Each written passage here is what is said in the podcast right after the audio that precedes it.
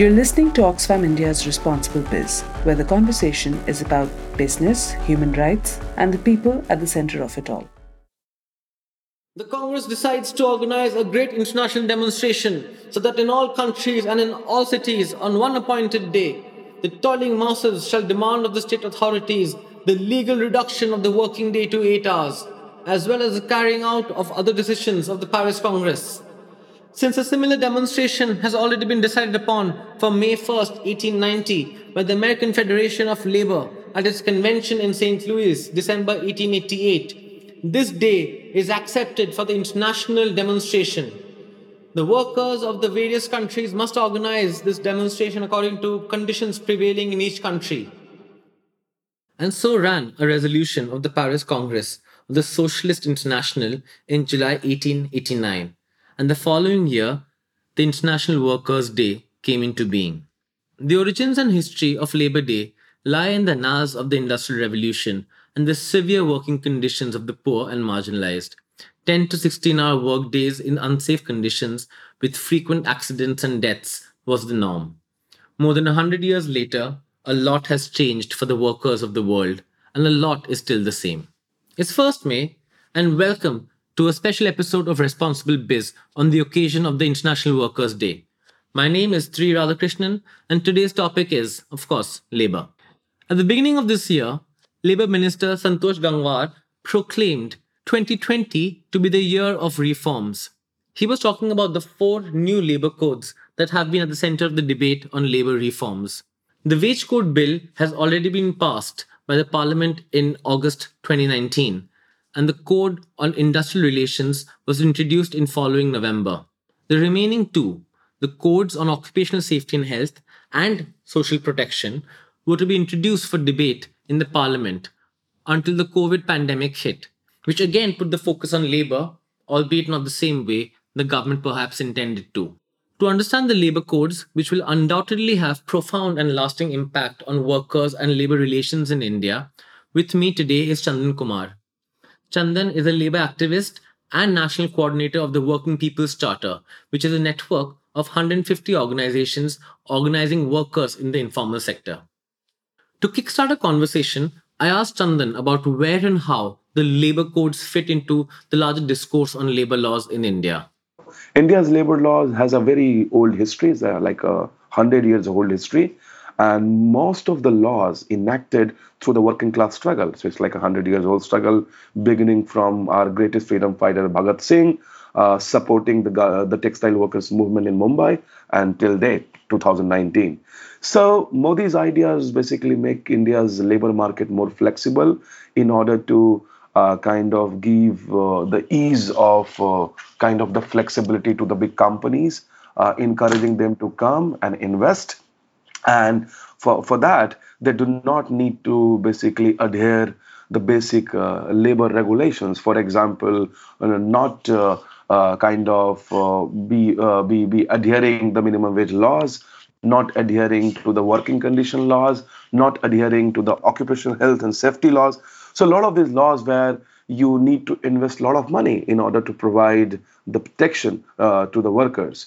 So, so that was the whole pitch to the big companies, and uh, doing this reform in the name of kind of uh, making India as a kind of boom for the manufacturing hub. But technically, it's kind of degrading the labor condition in the industrial sector, in the manufacturing sector largely, where the workers do not enjoy the labor rights. And on the cost of the labor rights question, you basically uh, push this, this kind of reform where the big companies can get the maximum profit.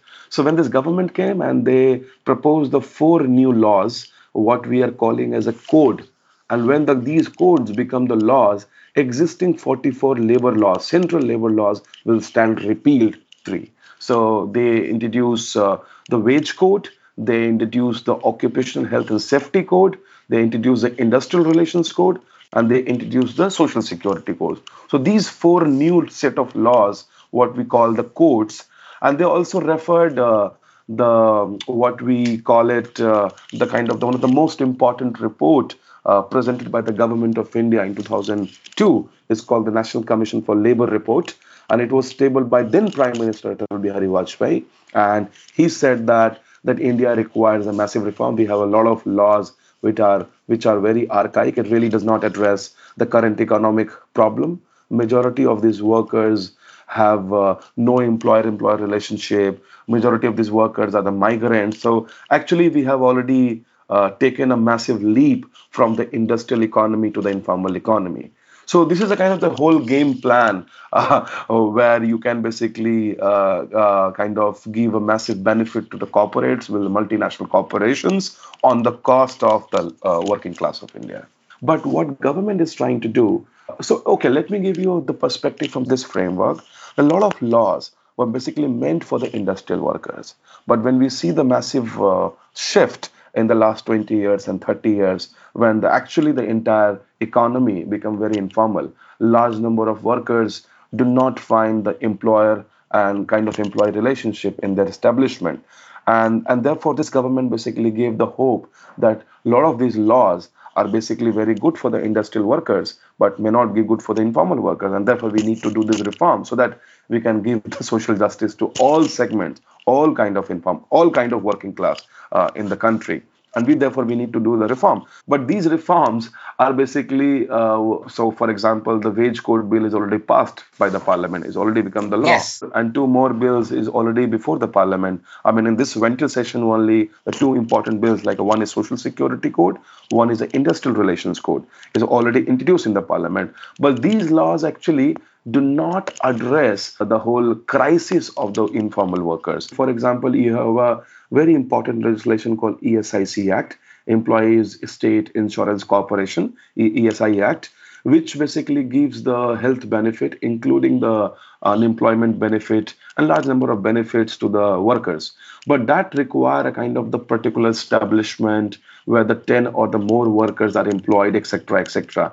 But if you see in India, there's nothing called establishment. There's nothing called like a 10 workers working together because you see the large number of uh, kind of the, the informal sector, like a domestic workers, like a rack pickers, like a brick kiln workers, like a small manufacturing sector, where like a two or three kind of or four workers are working in those small manufacturing chains.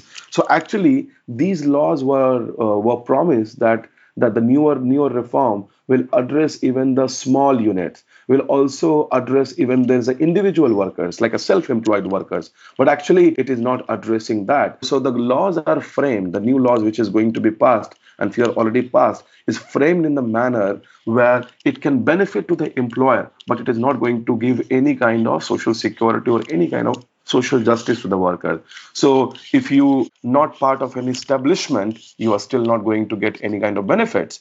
And for example there is an employer but employer has no kind of obligations uh, in order to provide the benefit to the worker. So there is a contract system. So contractor is basically a kind of the new employer. So government is basically uh, formalizing the whole concept of the contract system, where the principal employer has no obligation. The only the contractors can take care of the workers in terms of the providing the benefits. So if let's say that tomorrow, if workers do not get the minimum wages, and uh, the present laws basically gives them guarantee that even the employer is basically get disappeared then you can go and file a complaint and the principal employer who owns the establishment will be accountable for that. But now in the newer kind of uh, format of the amendment principal employer is no more accountable for all these things if the contractor gets disappeared you're absolutely gone. You cannot ask for your kind of back wages. You cannot ask for your the kind of back gratuity fund or the back provident fund etc and those kind of accounts.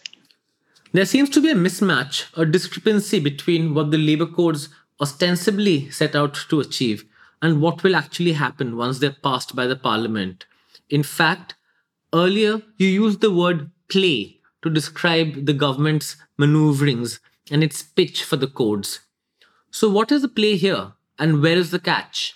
actually these are very kind of the complex structure and uh, very very complex structure even even for a for for people like us who understand and follow this reform to understand. So forget about the uh, an educated worker and how, how these people will understand this reform is going to be a very very difficult question for them. But let me let me give you kind of very basic small uh, snapshots about this reform. For example these four codes. So one code is basically uh, deal with the wage question. So it's like the let's say that minimum wages or payment of wages or the like a bonus act. And that that uh, that code has already become the law because it was passed in the parliament in the last win, uh, last monsoon session and it is already sort of in the process of rolling it out uh, in that. So i give you a small example about the wage code. So wage code is basically uh, gives a framework of the floor wage so historically we in, in our country there is a kind of a two kind of system one is called the minimum wages and one is called the floor wages so floor wages the current floor wages is 178 rupees. So the government is basically uh, fix a kind of the floor guideline for any employer in the country that you cannot pay below the say 178 so 178 rupees to any person. Now you think about that how can in this situation in such a kind of time where all the commodities pri- prices is touching uh, touching skies there's no guarantees there's no pds system is functioning in the semi rural areas and rural areas and the government is expecting a family a household to take care of all their basic needs in the 178 rupees.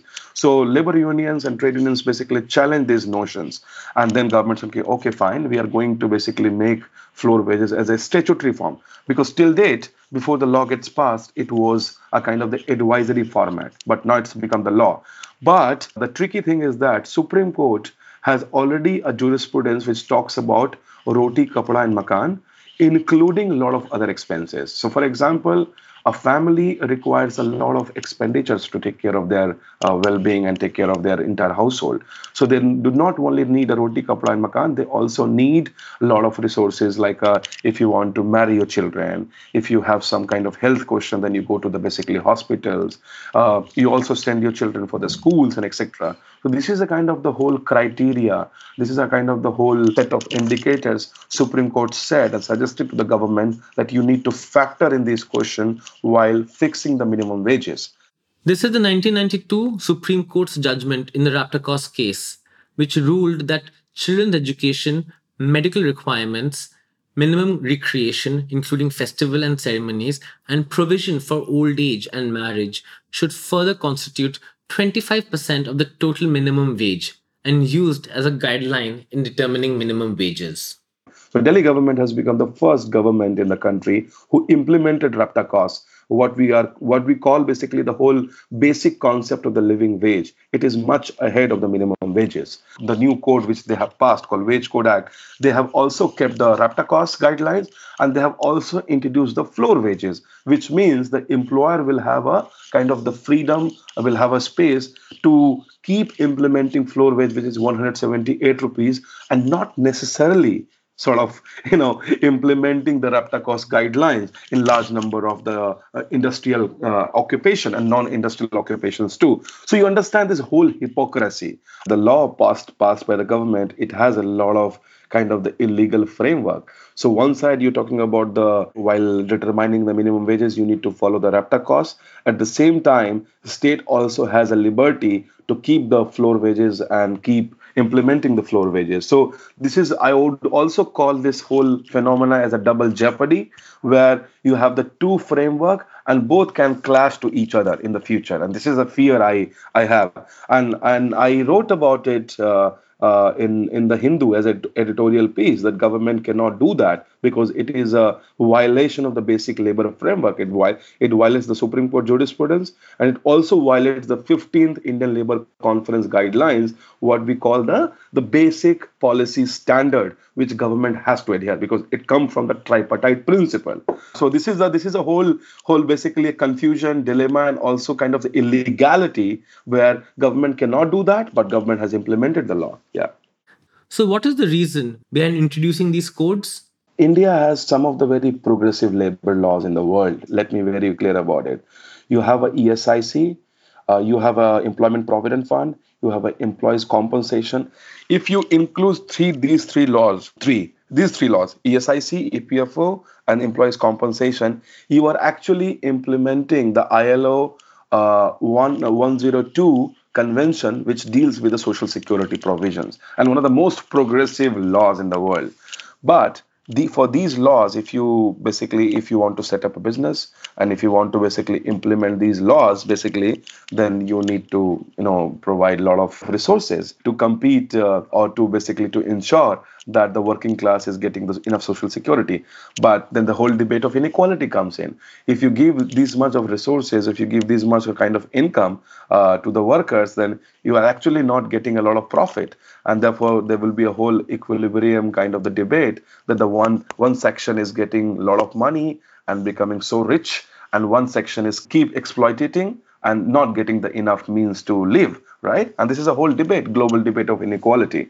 So these labor laws basically provide enough space to companies to come set up their businesses and not actually adhering these labor laws. I just talked about the social security which is these three laws already competing uh, with the ilo convention. Same with the minimum wages. You do not give the minimum wages as per the Raptakos you can keep giving the floor wages. Same question with the occupation health and safety code, where you do not adhere the basic factory uh, labor laws where you need to set up the safety committee whether you do not need to set up the workers council where you do not provide the crutches to the you know the women workers who, who may be carrying the children to the workspaces. So there are a lot of these kind of the progressive uh, mechanism where the employers have to make a lot of investment.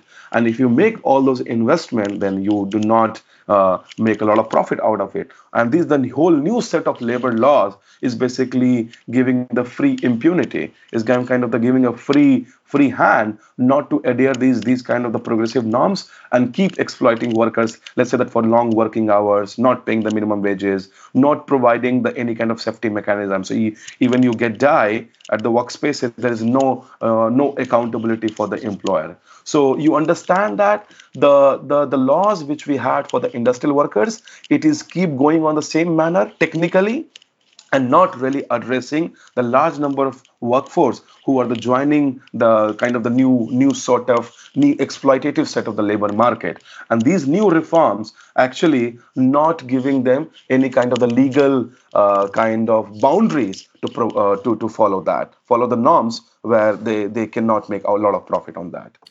I already know the answer but just to hear it from you who will benefit from the new labor codes what do you mean that who will benefit from the new labor codes? Of course, uh, the employers, industries basically, who will be coming and setting up the business uh, as being offered by this government uh, uh, uh, uh as part of the Make in India, the whole Make in India campaign. So you come, you set up the business, and so technically, there's a whole facade that you bring bring the money, you set up the business, you create the employment there will be there will be a lot, lot of jobs creation but what kind of jobs is being created? These jobs are precarious these these jobs are absolutely exploitative where the workers will be facing the massive massive problem they're already facing but there will be more. Because presently when you when you do something you you have you have to you have the loss to face. I mean as a trade union as a labor rights activist i can go and file a complaint against you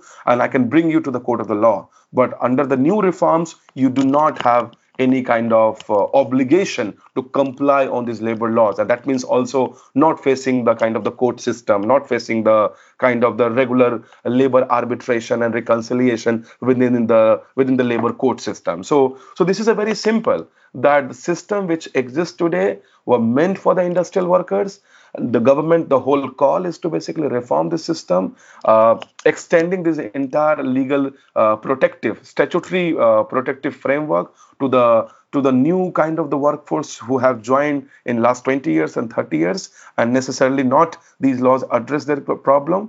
But as per the new structure, these working class, this workforce will still kept out of from the any kind of the protective framework, and that perhaps will benefit more to the people who are coming for the massive investment. So not adhering the basic labor laws. We have a laws where the non-payment of wages is equal equal to the criminal obligation. And India is one of those countries, is one of those few countries who who criminalizes the non-payment of wages structure. But under the new law, the criminal offense become the civil offense. So you do not need to worry about anything. And the same provision with a lot of things. I just talked about the factories act provisions which talks about the safety safety committee, which talks about the crutches facility for the women workers. So a lot of these norms basically will be absolutely wiped away uh, in, uh, as part of the new reform, where the where the new industries, new businesses, even the existing existing industries who have been complaining to the government that you are asking us to come and invest, but see we are facing a lot of problem. We need to invest a lot of money, and industries cannot afford it. So yes, so these new reforms is basically give a kind of free hand to to to this entire industrial kind of giants to not adhering the labor laws which exist in our country which were fought by the working class, which were fought by the trade union movement for from the last hundred years and brought in through the struggle. But now all these labor laws are being basically wiped away. Since recording this conversation with Chandan earlier in the year, a lot has changed, and largely for the worse. The COVID pandemic has spread across communities and continents. In India, Prime Minister Modi declared a nationwide lockdown, initially for three weeks and then extended to five weeks. Apart from the health crisis unleashed by coronavirus, a humanitarian crisis confronts us today, where millions of workers are stranded without work or wages and no way to return home. For this vast population, more than 90% of India's labor force, starvation and hunger poses a much greater concern than the novel coronavirus. And in the middle of it all, the government now plans to pass an ordinance bypassing democratic and parliamentary processes of debate and discussion to extend working hours to 12 hours a day. Which brings us back to the point which started it all the Socialist International's Paris Congress of 1889, whose primary demand was the reduction of the working day to 8 hours and the birth of the International Workers' Day. Indeed, as someone once said, history doesn't repeat itself, it rhymes. We'll leave it at that for now if you enjoyed listening to our show, then please like it, subscribe to it, and share it. A 5 star review also helps. Thank you once again. This is your host, Sri Radhakrishnan, signing off until next time. This podcast was produced with the financial support of the European Union. Its contents are the sole responsibility of Oxfam India and do not necessarily reflect the views of the European Union. To know more about responsible business conduct, visit www.responsiblebiz.org. You can also follow us on Twitter at BizResponsible.